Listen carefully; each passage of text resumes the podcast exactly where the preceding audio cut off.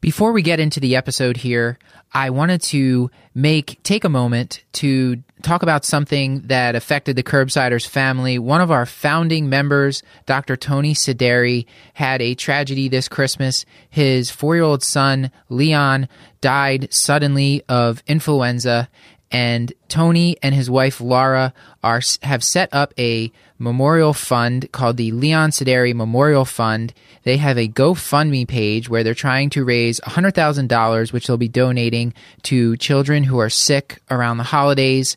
I think this is a, a great cause and we wanted to dedicate this episode specifically because it's an, an episode focusing on infectious diseases and we do talk about influenza on this episode.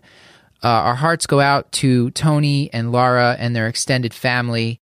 We will be posting the link to the GoFundMe in the show notes, but I'll give it now on air. It's gofundme.com forward slash Leon dash Sidari, S I D A R I dash memorial dash fund, and you can go there and give a donation.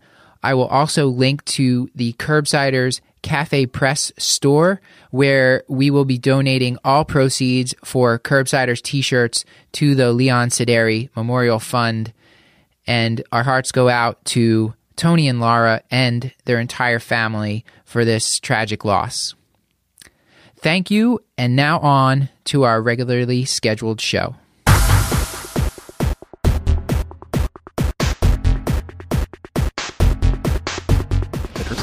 Entertainment, education, and information purposes only, and the topics discussed should not be used solely to diagnose, treat, cure, or prevent any diseases or conditions. Furthermore, the views and statements expressed on this podcast are solely those of the host and should not be interpreted to reflect official policy or position of any entity aside from possibly Kashlak More Hospital and affiliate outreach programs. If indeed there are any, in fact, there are none. Pretty much, we aren't responsible screw up. You should always do your own homework and let us know when we're.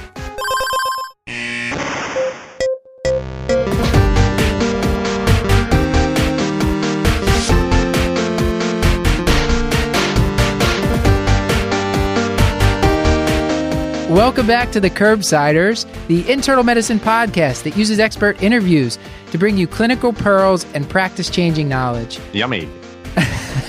I'm Dr. Matthew Watto here with my two co hosts. this is Dr. Paul Williams. And Dr. Shreya Trivedi. And no, no Dr. Stuart Brigham. Uh, the audience will be sad to hear, but it's going to be a, a great show. And uh, Shreya, I understand you now have your own podcast. Is that right? Oh, yes. Um, it's called Core IM. It's a new medicine podcast, and we go over quick, high yield, evidence based pearls on a medicine topic. We ask questions like, why do we do what we do in medicine? You know, so often in medicine, we're told um, just to do things like, uh, replete electrolytes or get two blood cultures for a fever and rarely do we have a chance to like dive in a little bit deeper as to where these things came about. Um, so it's a new podcast Core IM check it out. We'd love your feedback. Very shameless plug guys. Sorry Yeah. guys. That's that's okay. Yeah, I mean, it's not it's not like it's another internal medicine podcast or anything. But uh, no That's we right. are all your a- a podcast is very unlike the Curbsiders. It goes straight to the point and it's uh, very organized, which uh, we can't say for ourselves. That so sounds check great. it Why are we not doing that? check it out. this is like a much better format. Paul, you could you could be asleep right now if uh, we were more organized. You're playing with my cats. yeah. Oh, Well, why don't we do some picks of the week here? Sure. So for this week, I wanted to talk to you guys because we're doing an ID podcast. What is your favorite antibiotic and why? I guess Paul, you can't really talk about movies here. So Paul, what's uh, why don't you go first? This I cannot believe we're having this conversation. um, all right, a controversial hot take. I I'm going to go with clindamycin. Yeah. that's what? I tried to get Dr. Sax to exonerate it. As you'll hear, he refused to do so. But I, I actually, I really like clinda.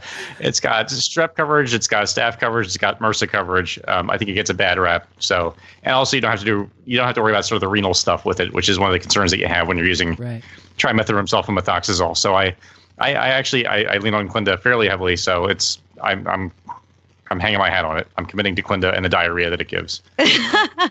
And I actually I wanted to this I have a uh the opposite of an a favorite antibiotic. Mine would be the combination of vancomycin and piperacillin tazobactam, which Uh, one of one of my ID docs uh, during residency would always say it was very um, uncreative to go to that combination for all hospitalized patients. But now there's actually some evidence that this might cause harm in the form of acute kidney injury. And there's been several large studies. Uh, there was a meta-analysis in one of the infectious disease journals, which I'll link to, looking at vancomycin alone or vancomycin plus various beta lactams. Something specific about vancomycin plus plus piperacillin tazobactam seems to cause kidney injury. So I am trying to avoid that in my practice if I can. And that's sort of in vogue at my institution. Um, we didn't talk about it with Dr. Sax, but uh, look out for that combination. So what are you leading into for your pseudomonal coverage then? I would I would do something like vanc- vancomycin and cefepime, and then if I needed to add anaerobic coverage, I would do metronidazole. Yeah, that's. I think that's why I like Zosyn because it gives me that anaerobic coverage that I don't get with cefepime. Right, right. But now with this whole acute kidney injury thing, it seems like there's actually there might be something to it. And when I first heard about it, I thought it was nothing, but and I kind of regret not asking Dr. Sax his thoughts on that. But maybe maybe for a, a future round two with him, we can ask him. Yeah, we'll do inpatient ID pearls soon. Yeah. All right, Shreya. What did you have an antibiotic choice for the audience? Yeah, so uh, I was going to go with ceftriaxone just because there's very, very few antibiotics that are parenteral and once a day. Right. And then the ceftriaxone, you, you can go head to toe. Yeah, meningitis, endocarditis, pneumonia, UTIs. It's it's a good antibiotic. Lyme. And like Lyme disease, which we'll talk about. Sure. yes. Great Um, and like. Paul was saying, um, you don't have to worry about the renal function, which I'm always a fan of. Right. So on this episode, uh, as we've kind of been teasing here, we we had sort of this like ID, uh, just random ID topics that Shreya did a wonderful job of of writing up here. And our guest is Dr. Paul E. Sax. He is the clinical director of the Division of Infectious Diseases and the HIV program at Brigham and Women's Hospital and professor of medicine at Harvard Medical School. Dr. Sax received his MD from Harvard Medical School, then did his residency in internal medicine at Brigham and Women's Hospital while continuing his postdoctoral education with a fellowship in infectious diseases at Mass General Hospital. He is the editor in chief of Open Forum Infectious Diseases, is section editor of HIV, AIDS, and UpToDate, on the editorial board of NEJM Journal Watch Infectious Diseases, where he writes the HIV and ID observation observations blog, which is wonderful and how he came to our attention. And he's also on the editorial advisory board of Medscape HIV AIDS. Dr. Sax is also on the core faculty of the International AIDS Society uh, for the USA and the New England AIDS Education and Training Center. I don't know how he's time to do any of this.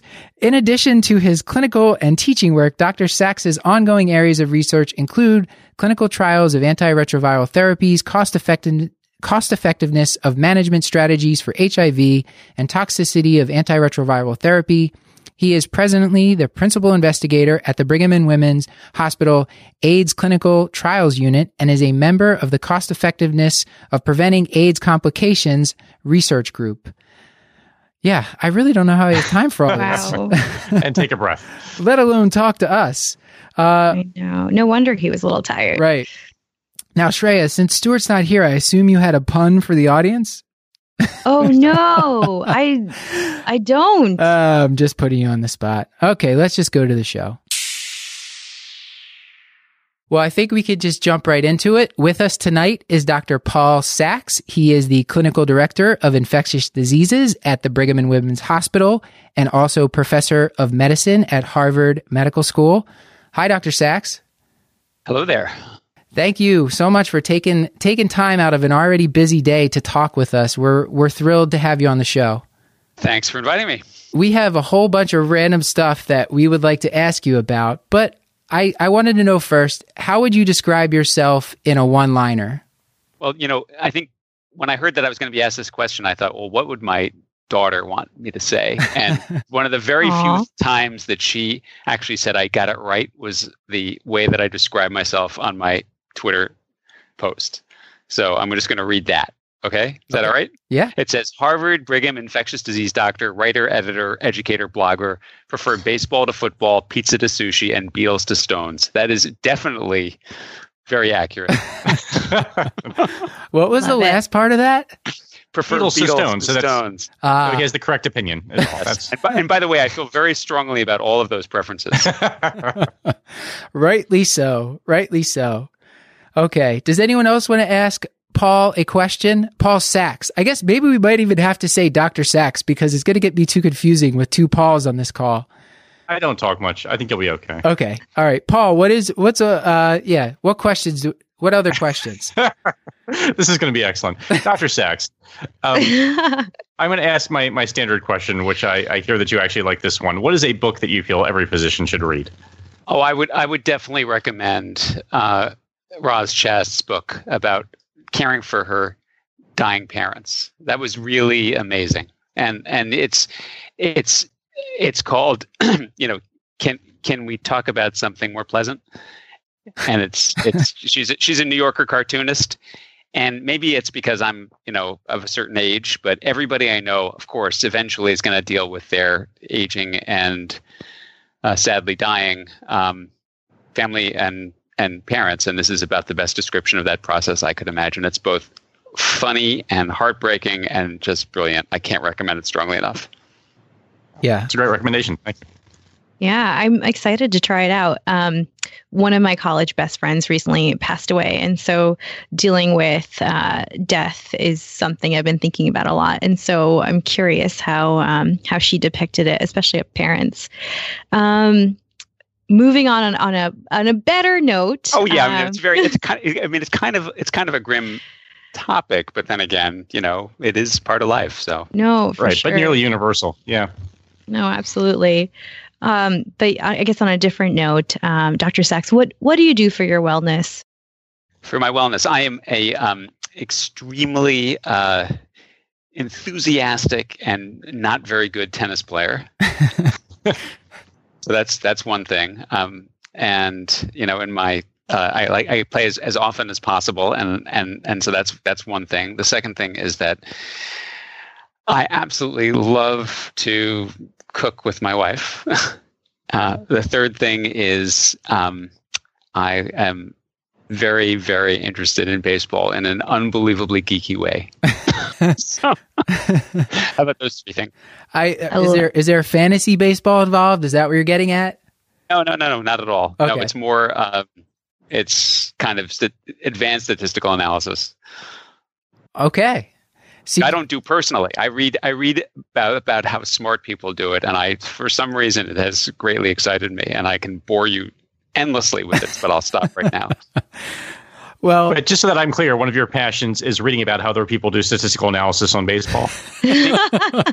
reading other people's statistical analysis about baseball, how how it kind of like it it it it really illustrates the complexity of the game. And if you were to, since I can't play baseball at that level, I can just imagine what it'd be like to build a team. And the way you build a team is you you use these very advanced metrics. So excellent. I wanted to ask you before we move on can you give us some of your favorite advice you've ever received in your career, whether it's as a learner or as a teacher?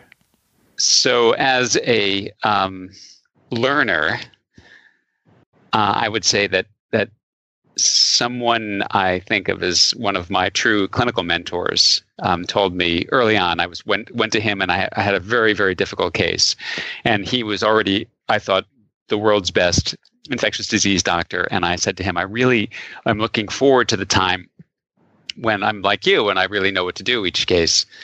And he looked at me and he said, you think I know what to do in each case? it was absolutely clear that, that that time never happens for the really good doctors.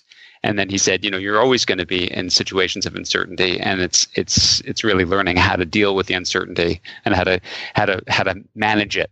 That that's that's so important. So that was that was one piece of advice. That was a, as a sort of as a as a doctor. As far as as a teacher, the very best teachers I've always thought are the ones who can engage the audience without using gimmicks. And and I, I'm going to think about my my one of the very best teachers I've ever worked with is is is Marty Samuels, who's the chief of neurology at the Brigham. And I went to see one of his talks he gave once on dementia to a large audience. It was like an audience of maybe 500 to 1,000 people, this giant room. And he got up to the front and he said to them, I think I'm just not going to use my slides today. and then proceeded to talk for 45 minutes about what it's like to evaluate someone with suspected dementia. And he engaged the audience and they were hanging on his every word. It was just so masterful. So that would that would be the kind of that would be the model of what I would I would want one if I were to do it much, much better than I can do it now. yeah. All right, Paul. I guess you're gonna have to get rid of that ventriloquist dummy that you use on rounds. it's all I've got. Does he really use it? no. oh, I could. I mean, Paul is so eccentric. I could just see that happening. oh, I love it that you believe that that was something that Dr. Williams actually does on rounds. All right, Shreya. Well, we should move on. We should move on to the topic at hand. So, what? Where would you like to start today? Okay. So, today in clinic, uh, we have a very lovely 60 year old African patient, Miss R. Um, you're trying to convince her to get the flu vaccine, but uh, she tells you she saw on the news that the flu vaccine this year just wasn't very effective. And also, she's just not going to get it. She says that whenever she gets the flu vaccine, she gets the worst sickness ever. Dr. Sax, how do you kind of approach that? Um, and maybe to break it down a little bit more, um, one of the first things let's address is kind of the effectiveness of the flu vaccine this year. Can you tell us a little bit more about that? So there were a lot of questions in that case. Um, which part do you want to take first? How do I approach the patient with that particular barrier to getting the flu vaccine, or you want to talk about the the efficacy of the flu, the effectiveness of the flu vaccine this year? Which one? Please. Uh, let's talk about the effectiveness of the flu vaccine first, and then we'll go to your approach after. Sure, sure. So, so um, here's the science part. The science part is that the flu vaccine is never 100% effective, and probably in the largest uh, study efficacy studies, the best it's looked is about 60 to 70% effective. And that's the bad news. That's not as good as the measles vaccine, but the good news is that it it, it does work, uh, and it, it, and it also probably attenuates the severity of the illness. So it's better than nothing. And it is really our only good way of preventing the flu vaccine uh, that we can institute. And so I, I strongly recommend it. I get it every year. And it's not perfect, but I do get it every year. Um, what about this year? There's been a lot in the news this year about the H3N2 strain, the H3N2 strain, which circulated in Australia.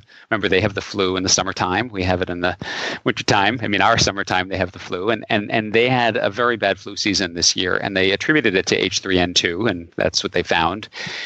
And they then estimated the efficacy of the vaccine or the effectiveness of the vaccine in Australia, and it came out as a whopping 10% effective, which of course made everyone terrified that we're going to have the same lousy effectiveness this year. A couple of caveats. Uh, first is that the vaccine was more effective for other strains and not all influenzas H3N2. Uh, second is that we had a lot of H3N2 last year, and mm. we don't know whether our uh, flu season this year is going to be exactly like Australia's. So far, it is an H3N2 season, but it hasn't really kicked into high gear yet, although it's a bit earlier.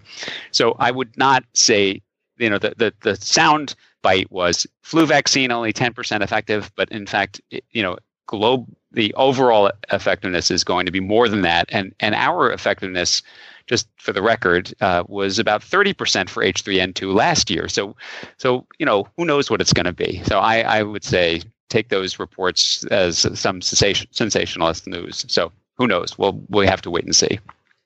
Okay, is that enough? That's good. Yeah, and I was that looking, was great. I was looking. The CDC website actually has some great stuff on this too, and they they were saying that there was a study from just this year, 2017, showing like flu vaccine decreased mortality, decreased uh, need for ICU admission, decreased length of stay in the ICU for people who do get it.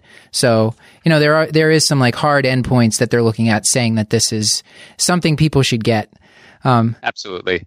I, I, will say I do have on my, you know, a follow, someone who follows me on my blog who is a, a very smart physician who just doubts the whole uh, the whole concept of inducing respiratory immunity using an intramuscular vaccine, and uh, he he tortures me, but that's okay. that's okay. I mean, he at least is uh, somebody who is advocating for a better flu vaccine, and I think we all would. I mean, we would love to have a universal flu vaccine. Fortunately, there are some smart people working on that, and also there is NIH dollars behind that. So, so I hope we'll have that one day. Okay. So that that's enough on on that.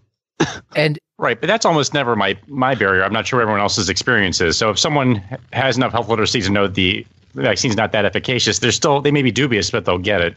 It's usually more for me. I I don't get the flu shot because last time I did, I got really sick, or every time I got the flu shot, I got sick, and I I am spectacularly good at failing to convince people um, or, or educating and, and, and sort of changing their minds. How do you frame that conversation? Yeah, we all, we all have that difficulty, and and there there really I think are three different major barriers for people to have, and sometimes people have all three. One is I get the flu vaccine, I get sick.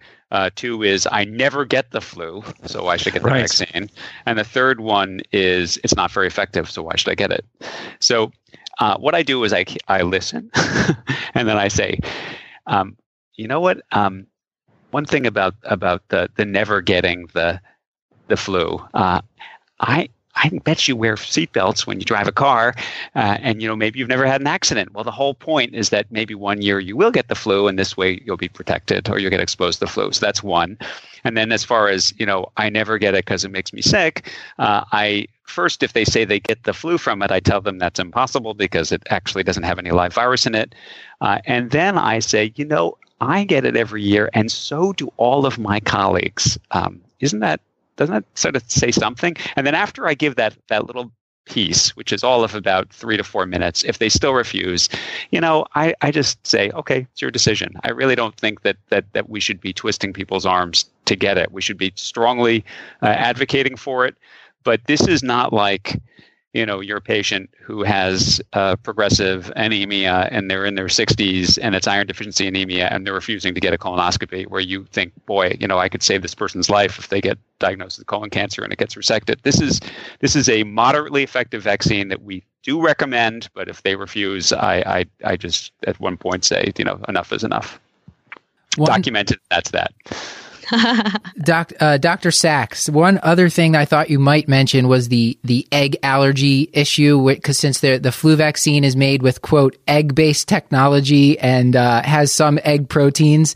But I was looking uh, today, and it's, it seems like unless they've had like angioedema or, or just anaphylaxis, it's really not it, it's it's not a to to eggs then then they should still be able to get the vaccine it's still recommended but if they've Yeah. had that re- real severe reaction then they recommend it's given in like a very like controlled setting if they've had that anaphylaxis or a, a serious reaction to eggs um is that something that you're encountering as well Yeah, the egg allergy does come up periodically, and, and you're absolutely right. Unless it's a very severe allergy, then then it's okay to proceed. Um, there is an egg-free vaccine out there. Um, most clinics don't stock it, so you have to order it specially. Um, we'll say that the, the right now the among uh, flu vaccine uh, aficionados or flu vaccine nerds, the egg the egg the, the process of preparing the vaccine using the egg-based eggs egg-based process seems seems to be one of the things that makes it less antigenic. So, I mean, among the very, you know, there's the the home run. Uh, there's the baseball analogy. The home run is the universal you know, universal flu vaccine, but the, the the single might be a better, a recombinant way of making the vaccine that does not reduce its antigenicity uh, through the process of using the egg-based um, way of deriving it. So. And just for completion's sake, because this comes up in resident clinic all the time too, if, if someone comes in with subjective fevers or just feeling kind of crummy, what is the party line in terms of giving flu shot to someone who's sort of quote acutely ill? Well, uh, there's acutely ill and there's acutely ill. Most of the time, Right, right. patients who are ambulatory, they're they're totally fine to get it, even if they have a cold or they feel unwell or they have a stomach bug. That's that's that's fine. Uh, I I would not necessarily. I mean, I wouldn't give the flu vaccine in the ICU to a patient critically ill. Uh, there's their their likelihood of responding to it is diminished. So, but it's okay to go ahead. And I feel like this is the perfect time to bring up the man flu, which was featured in this year's uh, British Medical Journal. Uh, the BMJ always does these sort of funny year end articles uh, around Christmas time. Uh, were you familiar with this article, Dr. Sax? Of course, I was. yeah. So, uh, so this this uh, writer, I, I guess it was a family med doctor that did this review, and it, was saying that the that that there might be some scientific merit to this. What do you think? Uh, I think it's an outrage, and I strongly oppose. so, for listeners who aren't familiar, the man flu is uh, something my wife first made me aware of this term, uh, making fun of me for. Actually, yesterday I, I had the man flu. I was I was on. I could not move all day. I couldn't eat anything. I was terribly sick. Today I feel fine, but uh, the man flu. So basically, women have noticed that maybe men don't handle colds or the flu as well as they do.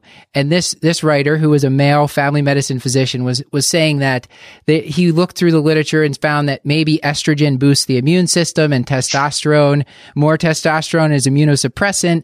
And then he also suggested that evolutionarily, if you're sick lying on the couch, not getting out of bed, and receiving assistance with activities of daily living could protect you from predators. So I thought it was very well done, and uh, I, I, I, thought it was I thought it was extremely funny, and I, I I highly credit the BMJ for doing playful stuff like this. Yeah, uh, a a journal that I am affiliated with that I absolutely think is outstanding. Um, could never have published so many. yeah. Okay, we'll go nameless. Okay. Yeah. I think we know what you're talking about. Shreya, do you want to get us back on track? I'm sorry for yeah. derailing things. No, no, no, no. Man flu needs its place, and I, I need you. To, I, I want you to feel cared for and loved in this time of sickness. Thank you. Um, that's what, that's what I think man flu is really about. It's like men just need to feel cared for, but yes. um, I won't Just get into offended by all of this. okay, so back to Miss R. Um, so uh, you you let go of the flu vaccine, and she also tells you, "Oh, by the way, Doc, um, I'm going to go on vacation all over Africa." She's really excited. She hasn't been back for ten years. Um, she was born in Africa, uh, but for the most part, it's grown up in USA. Um, now, she asks you your opinion in terms of travel vaccine and prophylaxis. What are yeah. your thoughts? So, so, even though I'm not a travel medicine specialist, I am an ID specialist, and every ID specialist gets asked travel questions a lot, you know. And um, so, so the the most important thing about visiting Africa is that Africa, much of Africa, is is highly endemic for malaria, and there's this term visiting friends and family VFR uh, where people who are living in the united states for years um, want to go back and visit friends and family. And they grew up there and they weren't taking malaria prophylaxis. So they think why should i take malaria prophylaxis to go back? Well, the, the fact is, as you all know, is that your immunity to malaria wanes very quickly after you leave a malaria endemic region. And so most of the cases of malaria that we see are not in American travelers, people who are from the United States going there uh, who are taking prophylaxis. Prophylaxis is very effective, but it's from people from uh, malaria endemic areas who are going home after years of living in the United States, and they then get caught unaware and they get malaria. So um, they should definitely, you know, the, the, the thing that clinicians should do is make yourself very well acquainted with the outstanding cdc.gov slash travel website.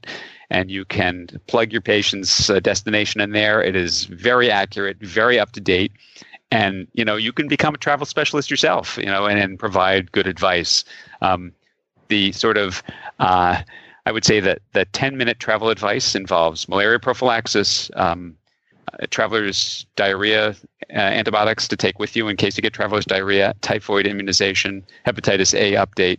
Uh, that covers most of it. And then there's there's much there's way fancier stuff for more adventurous travel. But if you did just those things, uh, you would really kind of help people a lot.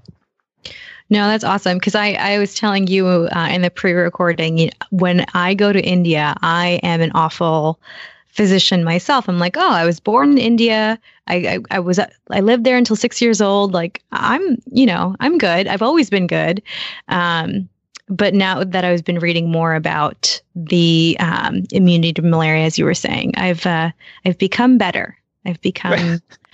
you, I've you grown. there is a physician who does not follow the advice of guilty healthcare officials and other physicians, I, I'm shocked. I love it. Thanks for making me feel better. we hired Shreya because she's a badass, so we kind of. yeah, I mean, v- VFRs, visiting friends and relatives. You you've got you've got you know the highest risk, uh, depending on where you're going. So so be careful. Obviously, sub-Saharan Africa has more malaria than India, but India's got plenty. So be careful. Oh, for sure. I and in med school, I took a, uh, you know, I was doing like a mission trip, and I I took the risk. But looking back, I thought that was so silly. Yeah. Um, I, I, will say, uh, uh, of the vaccines I mentioned, the hepatitis A vaccine is one of our very best vaccines. Um, so people who are not hepatitis A immune, who travel to developing countries or travel to the tropics in general should definitely get it. I mean, it's really effective and very safe. Um, by contrast, the typhoid vaccines are really not 100% effective by a long shot. And all of us have seen patients who've received their typhoid vaccine who develop uh, typhoid fever. So, just to just to so you know that little kind of vaccines at the op- yeah the opposite ends of the spectrum in terms of effectiveness. Yeah, bring on the ID pearls. No, we love it. um, all right, so Miss R goes to Africa. She comes back. She she's really adventurous. She also went hiking with her grandchildren in Vermont. Um, she thinks wow. she might have gotten a tick bite. Uh, it's similar to a, a, rash she'd gotten before, uh, and then she was diagnosed with Lyme disease at that time. So the question here is: Do you just send Lyme serologies, or put her on some doxy and send her her way? So first, because you know all medicine is associative, I would say that that when you say that someone has gone to Africa and then they come back and they go to Vermont in the summertime and you're bringing up tick-related illnesses, of course, most of us ID doctors are going to think of babesiosis mm. because babesiosis is an intracellular parasite like malaria and it's endemic throughout all of uh, New England and Mid-Atlantic states and increasingly common and you can't tell the difference on a, a, blood smear. And so we've actually seen many patients who come back and they have exposures to both malaria endemic regions and babesia related babesia endemic regions, which is one of ours right here, and you can't tell. But anyway, but you asked me about Lyme disease, so shall yeah. we? Shall we talk about? Shall we talk about the, in some ways, the mo- one of the most challenging infections that any of us deal with, and that's that's Lyme. Uh, Lyme is caused by the spirochete Borrelia burgdorferi. As you know, it's transmitted by the by the black-legged tick, uh, Ixodes scapularis, and and just parenthetically, it used to be called the deer tick, but you'll mm. notice that people are using that term way less often than they used to, and I think they're the shift. I'm not sure quite quite what the shift is. One one person has speculated it's it's the the the deer are very angry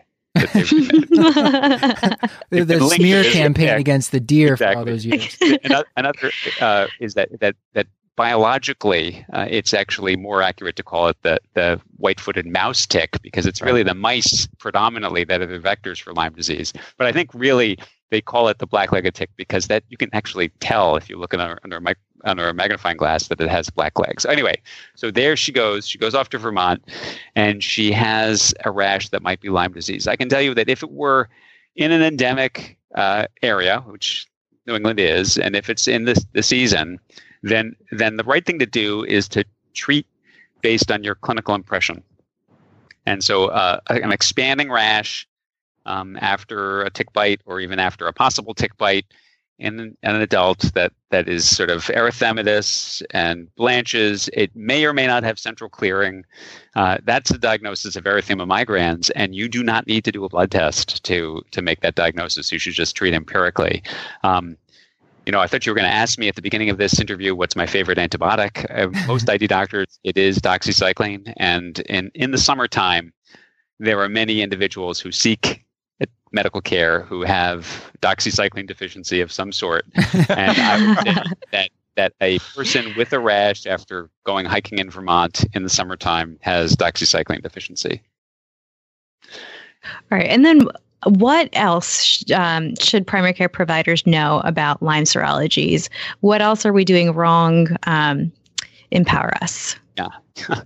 well, well, first, um, Lyme testing is really pretty terrible. And just going to get that out there at the outset. Uh, during the acute illness with erythema migrans, it's often negative, so that's bad. So you can't use it as a conf- confirmation of your clinical suspicion. And then second is after treatment, it, it often stays positive um, for years. Uh, so you can't use it as a test of cure. So I'd say common mistakes that I see clinicians do with the Lyme test is that they do follow-up Lyme testing after making a diagnosis, and then they end up alarming their patients because they're still positive. Mm. Um, that's one one pitfall. Another is that they would order it in a very low likelihood setting, and since you know if you have a low likelihood, then your false positive rate is going to go way way up. Uh, and in fact, the screening test for Lyme disease has a very high false positive rate, and and that false po- it then gets confirmed with a with a Western blot. But you know, meanwhile, you've got this positive result. You've sent it one sent it for very non-specific reasons. You have to deal with this in some way. Uh, and you can actually end up triggering sort of the almost uh, delusional qualities of Lyme disease that are very common, which is that people think they have Lyme disease when in fact they don't. So um, it's a it's a very bad test. I think that one one aspirational thing we have in diagnostic infectious diseases would be a really good antigen or PCR test for Lyme disease. They don't exist, or a really good uh, test of cure, but that doesn't exist either. Maybe if there's some lab researchers out there, they're getting inspiration from you. That would be great. You're so positive, Shreya. I, I just wanted to I wanted to highlight something here for about the so I was I was reading about this uh the so if you have a tick attached to you and you find it and you think it's been there for 36 hours or more and you think you're in the right area and it looks like it could be an Ixodes species species then you could give a one single dose of doxycycline but if you've already got the rash then you should do the full treatment course is that is that correct Yes, that is correct. the The preventive treatment was tested in a randomized clinical trial, and it's really extremely effective. Um, one thing about the, the the time of attachment is that you know in in, in practic- practically most people don't know how long the ticks Yeah. have been attached, and so so essentially the default is when someone calls you say I've had a tick attached to me, and you know it's June twenty first, and it's it's in Martha's Vineyard. You darn right they're going to Yeah. take the preventive treatment, Right. whether it's on there for 36 hours or it's on there for 12 hours or it's on there for who knows. Uh, so, and you guys are based in California, is that right? No, I wish. Uh, we're Okay. I'm in, we're Paul and I are in Philadelphia. Shreya's in New York. So why are we doing this so late? Uh, I don't know. People, uh, yeah, because we generally because we uh we have to you know put the kids to bed and then then the house is quiet. That's why. Full time job, daytime job. Okay, so you guys are based in the Mid Atlantic states. Uh, plenty of Lyme disease in Yeah. in the Philadelphia and New York area. Plenty. Oh yeah, Yes, yeah. I mean, this is one of those situations, and we could have a whole separate discussion about Lyme disease. I don't want to get too derailed, but but you know, it's it's one of these d- serious diseases that has a very large uh, societal response to it that can make managing it almost as difficult as the disease itself. right. Oh, for sure. And I want to I want to link. There's a, a 2007 New England Journal article on chronic Lyme disease, debunking that that diagnosis. But basically, that's patients come with these subjective symptoms: fatigue, MSK pain, concentration difficulties, short term memory impairment, and they're they think that they have chronic Lyme disease despite really no objective evidence of chronic Lyme disease. And, and I think that's what you're talking about. And people are putting them on these really long courses of antibiotics. And I, it sounds like they get PICC lines for this. It, it sounds like a whole mess. It, it is a whole mess. I will. I want to emphasize that there are people who have very severe cases of Lyme, who have uh, quite significant residual symptoms after they're treated. I don't want to in any way diminish the suffering that those patients are having because it's quite real. Mhm. Right. What is debated is whether those patients with the post Lyme disease symptoms benefit from further antibiotics. And so far, the, the clinical trials really do not support giving them. And of course, there's tremendous downsides to getting long term antibiotics. It is a it's a real problem. And but that I will I will say also that that people with any severe infection often have post infectious uh, residual symptoms. So it's not it's not unique to Lyme. Oh, for sure. All right. Well, it's good you didn't get too derailed with Lyme disease because Miss R comes back to clinic. Turns out, just kidding, it's not Lyme. her rash, her rash is now like red, hot, tender, screaming cellulitis. Um, you want to put her on uh, cephalexin, Keflex. But then she tells you, "Hey, my mom told me when I was a little kid, I'm I got aller- I was allergic to penicillin."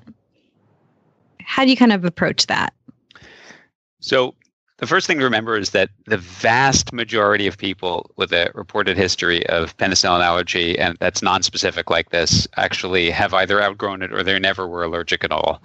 Um, so this kind of report um, is one can very pretty pretty safely administer uh, cephalosporin because the the cross reactivity, even for people who have severe uh, penicillin allergy, is not 100%. It's probably more like in the, the single digits. Um, and second, as I mentioned already, that that these histories are, are really really weak. Now, now let's say you really do want to clear it from the chart. Um, one of the most powerful tests that the allergists have now is penicillin skin testing, and this is done sort of, you know, electively, and it's done when people are not acutely uh, infected with something, and they can they can basically now say with a negative penicillin skin test that this patient has no greater likelihood of developing a severe penicillin allergy than the general population. And so, it is it, what you can do is then remove that penicillin allergy from the patient's chart, and it is so powerful. I almost think we should have like a celebration when we do that each time. so. Um, and then there's also the people who say they're allergic, and then when you probe, you say, "What do you really? What do you mean?" Well, I took this medicine, and you know, I got a stomach ache, or I took this medicine, and I got a yeast infection. I mean, these these are really not not allergies at all. Um, so anyway, it's it's it's it's something we deal with a lot. Uh, I have to say, uh, you know, ID doctors do unbelievably detailed histories, which is part of our OCD. Uh, and one one of the things we do we delve into is is this uh, antibiotic allergy issue very very deeply. Are any of the adverse effects that you that you assess for more worrisome or less worrisome? So you mentioned upset stomach, which is probably maybe a, a little bit less compelling and probably less likely to be allergic. Are there any symptoms that that do sort of make you raise your eyebrows or actually give you pause? Oh, sure, sure, absolutely. There are people who get um, systemic reactions to antibiotics that are associated with eosinophilia and liver function test elevation. That's you know so-called DRESS syndrome. Very very serious. There are people who get um, desquamative rashes, uh, Stevens Johnson syndrome, toxic epidermal necrolysis. There's really no no way you can use any of those antibiotics again. There's no test dose for those. Uh, and then there's the other, the whole fluoroquinolone issue. Um, I don't know if you want me to tackle that now. Uh, oh, hit it, team. Yeah, let's uh, do it. Okay. Yeah. So, so, so, the fluoroquinolones are miracle drugs. They're really wonderful. Um, and it was observed probably, I don't know, five to 10 years after they were approved, that there were some people who anecdotally initially said that they had this neuromuscular fatigue syndrome uh, that was separate from the tendon rupture story, separate from the other quinolone allergies that we hear about, that they basically never felt quite right again. They had a course of ciprofloxacin, levofloxacin, moxifloxacin, and then ever since then, their brain feels foggy. They're they're hear buzzing in their ears. Their joints ache. Their tendons ache, and they feel permanently damaged from them. And initially, when we heard about this, since it was pretty rare, uh, you know, there was a lot of skepticism but now enough people have come forward uh, that the FDA actually acted in 2016 and said that if you are assessing someone who is being uh, considered for treatment for bronchitis or urinary tract infections or other mild, you know, ambulatory outpatient infections, you shouldn't use a quinolone unless it's absolutely required, unless there are no other alternatives. That's a very, very strong statement, and uh, it has definitely influenced um, how widely we prescribe these drugs. I, I want to emphasize these drugs are really critical to our patients, and so it's it's not like you should never use them, but we should always think twice. Uh, you you know that they're not the first line treatment for urinary tract infection anymore, and this is the reason. Yeah, and I think you're probably open to litigation if you're if you're just throwing them out there and not d- definitely not counseling patients, and definitely if you're using them for some of these weaker ambulatory infections, just because the the FDA warnings there, and I think oh boy, yeah. Yeah. Yeah, I know. In fact, if if you want if you want to go want to be, uh, you know, Google search uh, quinolone and and lawsuit, Oh, and God. boy, Oh, Sweet mercy. It's like the Yeah. new, you know, those mesothelioma commercials. You know, Oh, yeah. it's like the oh no, no, it's it's absolutely. I have actually seen specific advertisements for have you received ciprofloxacin? Well, you know, Oh my goodness. yeah. Yeah, I have Okay, enough so then- low-grade anxiety, so I will not be doing that. But yeah.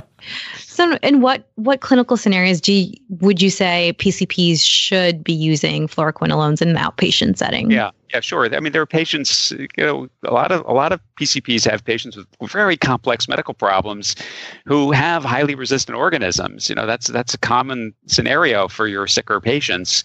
You know, and and if you need to use a quinolone, uh, then you need to use a quinolone. I mean, there's only one oral antibiotic class that has activity Mhm. against aeruginosa, and that's the quinolone class. So, you know, rather than put in a PICC line and start them on cefepime or piperacillin tazobactam, you're going to use a quinolone in those settings. Um, but uh, but it's it's it's just that we should think twice about it. Uh, another setting that I think is very safe, very uh, reasonable to use if you have an outpatient who has a lot of medical comor- comorbidities, you know, diabetes, you know, hypertension, obesity, and they develop pneumonia and they're kind of borderline admission or not.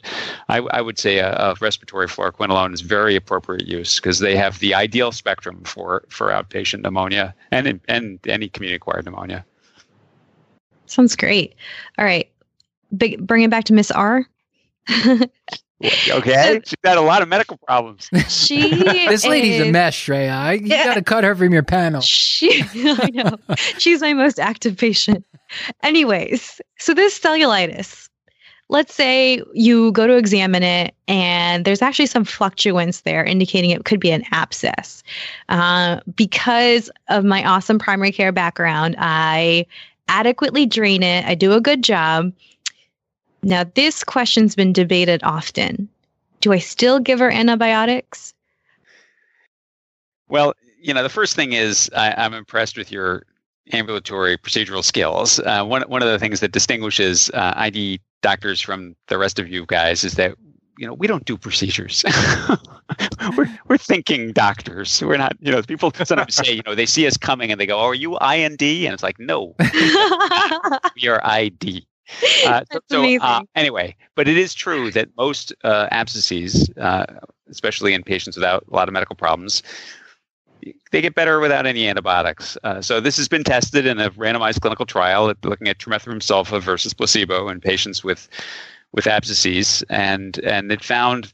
Lo and behold, that the antibiotics actually were statistically significantly better, uh, and there was fewer recurrences, and there were no major side effects from the from the antibiotics. So, so the the the the take home message from it was that antibiotics significantly improved outcomes in patients with uh, abscesses that were drained. However, the the difference was not that great. And uh, some have argued that even though it was statistically significantly better, maybe it's not clinically significantly better. And maybe a reasonable intermediate approach is to not give antibiotics for these healthy patients who have their abscesses drained and tell them, look, you know, if it comes back, then uh, we'll we'll treat it, or if you you feel like it's not cleared, then we'll treat it. So I I I can see both sides of it, but I think that we do have an answer. The antibiotics, at least in the the abscesses, in this the patients who fit the characteristics of the study, that that the antibiotics did help. Yeah, Right. we, we had a. I, I I wonder if this was from the E ER literature or emergency medicine literature because we had we had a primary care uh, procedure clinic at Kashlak and we were doing a lot of uh, I&Ds and we would just bring them back within 72 hours, take another look at it and make sure that it, it seemed like they were getting better and and and if they if they looked worse at 72 hours, we would hit them with antibiotics at that point. So it was dogma for years. I mean, it was always I repeated like a like a religious track that the definitive treatment was I&D. The definitive treatment was I&D. Yeah. So the antibiotic debate is I feel like a relatively recent one. Yeah, But let's say so- it, Oh, go it, ahead. it, it actually turned out to be um, there were all kinds of studies that sort of inadvertently showed us that you mostly just needed to do I&D. There was this famous study from San Francisco where they they used cephalexin as the antibiotic, and they they did that as the MRSA epidemic was sort of accelerating, and so it ended up that most of the patients got either placebo or they got antibiotic that didn't have any activity, and, and, and the outcome was the same in both arms. Now it was you know slightly underpowered, so so, um, but people looked at that study and they go, well, look, you know, the people who got nothing did just as well as the people who got nothing. So let's just give them nothing. Um, I, I do think that the, the paper that was published in the Journal of Medicine, it was just earlier this year, does tell us that the um, you know the cure rate is slightly higher if you give them the antibiotics. I certainly think that patients who have abscesses on their face or in their genitals or they're really large or they're systemically ill or they're immunocompromised they should get antibiotics definitely but but it is true that the otherwise healthy young person who gets I&D you know they often don't need anything uh, so still still up for some debate So, so have- since we've established that Miss R is in fact a mess, we'll say, and now we're going to give full ownership to Shreya, which I really, I'm really enjoying this. So Shreya goes just full out and gives her clindamycin in additional to the, the I&D. And the patient comes back with diarrhea three to four times a day for the past couple of days. So where do we go from here? Is this where you would stop the antibiotic? Is this something that you would work up? Should we be admitting her for C. diff? What is what is the next step for this patient with maybe antibiotic associated diarrhea? Yeah. So so most most diarrhea from from antibiotics are that exact entity, antibiotic associated diarrhea. When do you suspect C. diff? I would suspect C. diff in in anyone who has bad cramping, uh, who who has uh, fever. Um, if you do labs, they have leukocytosis. That would be very, very concerning for actual C. diff. If they've had C. diff before, because remember, this is a disease that recurs. The spores stick around a long time. You know, I very memorably had a patient. Uh, uh, I guess I'm supposed to say they were cared for at, at your institution. What is that institution Of, you call? of course, it was Kashlak. Yeah. Okay. anyway, and and and uh, she had about a five year interval between C. diff and then got antibiotics five years later, and lo and behold, C. diff again. So, I mean, these these are Wow. there are people who are predisposed to getting it.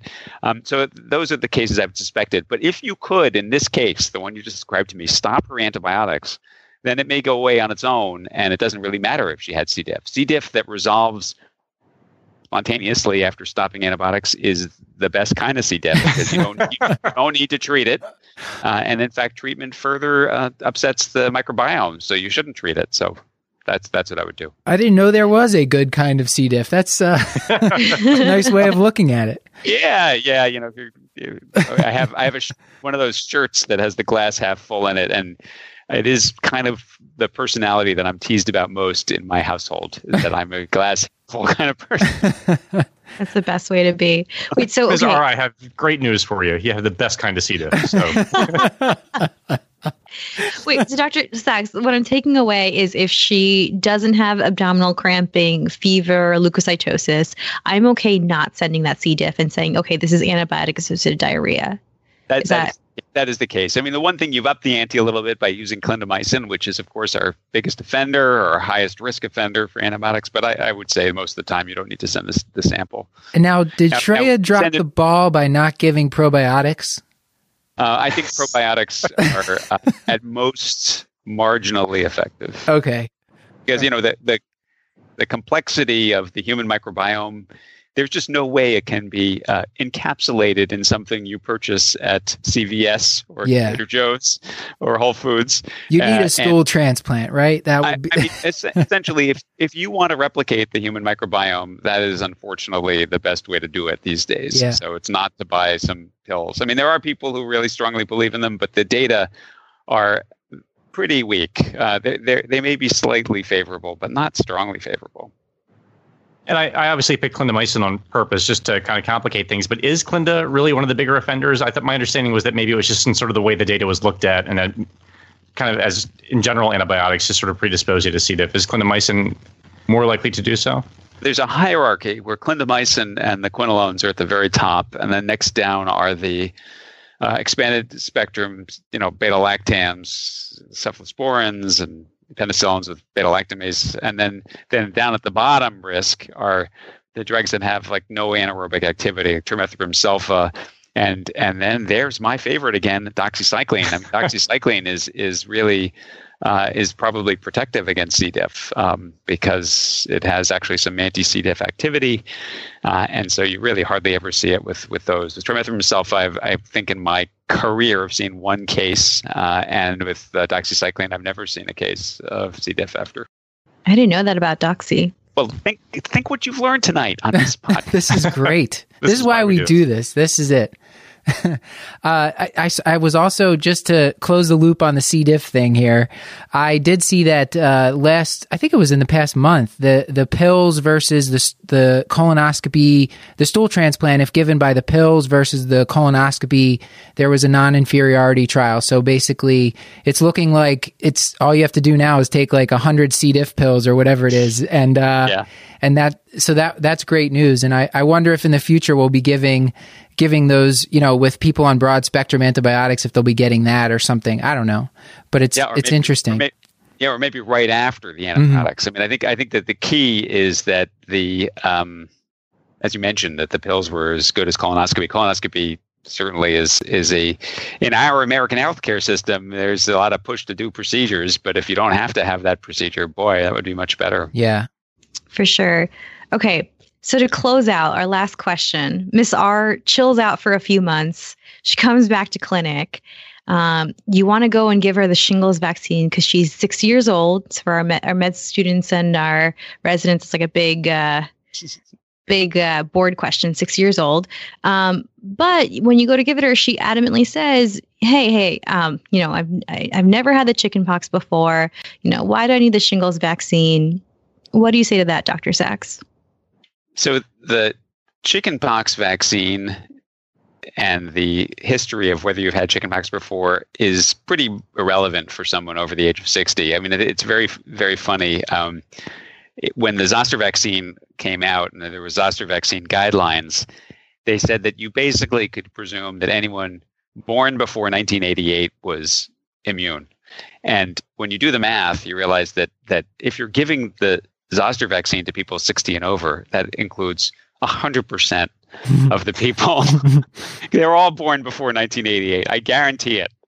Uh, so, so, so, you know, you basically don't need to check titers. You don't need to, you can discount that history. The person who's over the age of 60 has been exposed to chickenpox, either had a mild case and it was never recognized it, or it was asymptomatic and they acquired it. So, so go right ahead. Um, but this brings up the whole issue of what are we doing with zoster vaccine? Because as you know, the FDA approved a new zoster vaccine very recently. It's not yet available, um, but it will be available in 2018, and it's a better vaccine. I mean, it's it, instead of being a live virus vaccine that's very fragile and not very effective, uh, especially over time. This is what's known as an adjuvanted subunit vaccine, and it triggers a much stronger immunity in the people who get it. It's two shots, and it's about 90 to 95% effective in people over the age of 60, which is much, much better than the existing zoster vaccine. So I have told all of my patients who are eligible for the shingles vaccine that they should just wait and get the new one because uh, the new one is, Yeah. is better. Now, th- there are a few downsides to the new one. It's going to be two shots, not one. Uh, it is um, going to have more like mild non-specific side effects because it is more immunogenic. Uh, and we don't have long-term safety data on it but so far it doesn't appear to have any major side effects and that's the vaccine i would want if i were getting immunized against uh, shingles All right, but say she you you're like okay, you do shared decision making. She's like I don't want it, and you're like okay, maybe we can wait until 2018 when there's a better shingles vaccine. She comes back sh- and she gets shingles, um, which is awful. but she gets But- it for the vaccine She gets it before the vaccine. Um, so you're right. She did. She was exposed to varicella at some point. She just doesn't remember. bad, bad Uh, yeah, bad timing. But then then she goes, "Well, why do you still want to give me the shingles vaccine? I just had zoster." Tell us a little bit more about that. So the question is, how often does uh, herpes zoster recur? Right. That's that's what you're Mhm. asking. Yes. Yes. Yes. Okay. Yes. So so um, turns out recurrent zoster is not that common, and it's not that common right away, and that's because when people get zoster. It stimulates their native immunity against varicella zoster virus. And so as a result, they're not going to get another outbreak soon. But sometimes it does come back. And there are people who several years later get another case. And so uh, pretty, pretty likely the guidelines for shingles vaccine and the new shingles vaccine are going to include people with a history of herpes zoster they might have some language like you know have to resolve for six months or something like that. It wouldn't make sense to give it right away. Uh, but but I would say that someone with a history of herpes zoster should get the shingles vaccine. The, the issue of the timing is not yet known. Uh, I, I'm going to say that, in fact, the ACIP has not yet issued guidelines using the new shingles vaccine. When those come out, and I assume they'll come out when the vaccine becomes available, we'll have some more guidance about how to approach this particular issue as we will about people who got the old shingles vaccine because you know the efficacy of that vaccine really wanes substantially over time so undoubtedly there are going to be you know people in their 70s who got the shingles vaccine when they were 65 and and they're they're very much unprotected uh, mm. this, hmm. and are really good candidates to get reimmunized with the, the new vaccine and and part of this is part of what i'm talking about is a little bit my bias as an id doctor um, you guys in primary care you see all kinds of cases of shingles uh, from mild to severe. We see mostly the severe cases. Right. Uh, and and they're really bad. I mean, if the severe cases of shingles, uh, either the acute complications or the long-term post-herpetic neuralgia are really really awful. Can really destroy someone's life. Yeah, yeah, I've seen I've seen it just completely knock like a, a functional 85 year old lady had the shingles in her ear ear canal and she was just like for almost two months she just couldn't do anything and she yeah. had been fully functional and it was I had nothing to offer. no, uh, exactly. Uh, at least exactly. that's how I felt. You know, I, I, completely agree. That's the kind of case that I'm thinking of. You know, every so often a primary care doctor will call me and say, you know, this person, uh, you know, is, is, is confused. You know, they have shingles and they're they're they're they're not making sense, and they get admitted to the hospital, and then they have my, very mild meningoencephalitis, and then they you know, wow. it's, there's all kinds of you know secondary bacterial infections, and then the post-herpetic neuralgia, which of course is the worst, mm-hmm. and and that those those patients I really feel sorry for. Uh, because they were previously not chronic pain patients, and now they are chronic pain right. patients. And who wants right. to be a chronic pain patient? And, and it sounds like there's not even good evidence that giving the antivirals or or the steroids for that matter uh, have anything to do with like preventing postherpetic neuralgia. It sounds like it just kind of happens if it wants to. Do, yeah. Do you have thoughts yeah, on that? The data are kind of mixed. I mean, I, I would say if you define postherpetic neuralgia as uh, presence of pain six months after the onset of the rash, then it, it, in aggregate, early treatment with antivirals makes that less likely. Okay. Okay, but but it's not a huge effect, mm-hmm. and there are people who are treated promptly who still get it, so it's not 100% protective by any stretch of the imagination. Well, I wanted to ask you a very random question, something from oh, your oh. something from your blog recently. So I think you'll be able to handle it. Uh, can you tell us your thoughts on uh, the use of salad tongs to to pick up something like a bagel at a buffet? Well, you know, I got to credit my friend Joel Gallant, and he he kind of just uh, he's a great writer, and he decided he would like address this issue, and he said, "I felt it was really weird. I, I went to get a bagel, and I could have picked the bagel up with my hands." and taking it carefully without touching an adjacent bagel, or I could use the tongs that everyone else was using and he said, "Which one do you think is is is better?" You know, I mean, what if someone had used the tongs who had the drippy cold and right before me, right? And and so he thinks that there's you know, and I wrote about that, and I queried I, I had a, a poll. You know, what, what, should you do? Should you use the tongs? Should you just pick it up with your hands, or should you just, you know, who cares? The bugs are everywhere. And I think winner of the poll was who cares? The bugs are everywhere. yeah, yeah. Someone already sneezed all over all the bagels anyway, so you're, you know. yes. all right. Uh, Shreya, did you have anything else before we let uh, Dr. Sax go? Dr. Sax, do you have any other take home messages that you really want us primary care physicians to take home? So, take home point number one for you primary care doctors is that we ID doctors really respect what you're doing, uh, and that we know that you're dealing with these incredibly diverse problems, and that ID is only one part of it.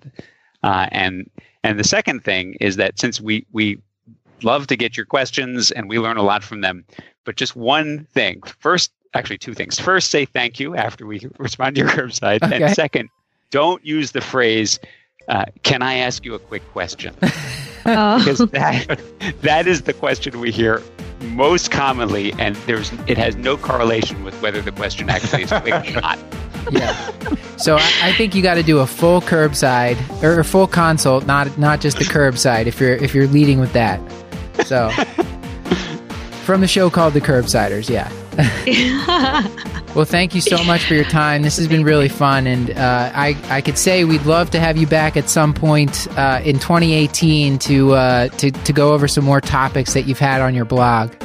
Thank you very much for for inviting me. I really enjoyed chatting with you today. All right, thanks so much, Dr. Zach. Bye, Dr. Sax. Take care. This has been another episode of the Curbsiders, bringing you a little knowledge food for your brain hole. Feels weird not being interrupted by Stuart right now. I know, I'm tempted. You can I don't find wanna take his place, though. yummy, but he did not. You can find show notes along with links to any articles, books, websites, or apps mentioned on the show at thecurbsiders.com forward slash podcast. You could also sign up to receive our weekly mailing list where you'll get PDF copies of our wonderfully done show notes at thecurbsiders.com forward slash knowledge food. We're committed to Yummy. we're committed to Now- now providing regret you with high value, practice changing knowledge. And to do that, we want your input. So send an email to the curbsiders at gmail.com. You can recommend a future topic or tell us what you love or hate about the show. And check us out on Facebook, Instagram, and on Twitter at the curbsiders. Until next time, I've been Dr. Matthew Frank Watto. and I'm Shreya Trivedi. and I remain Dr. Paul Williams. And no Stuart. Good night. Womp womp.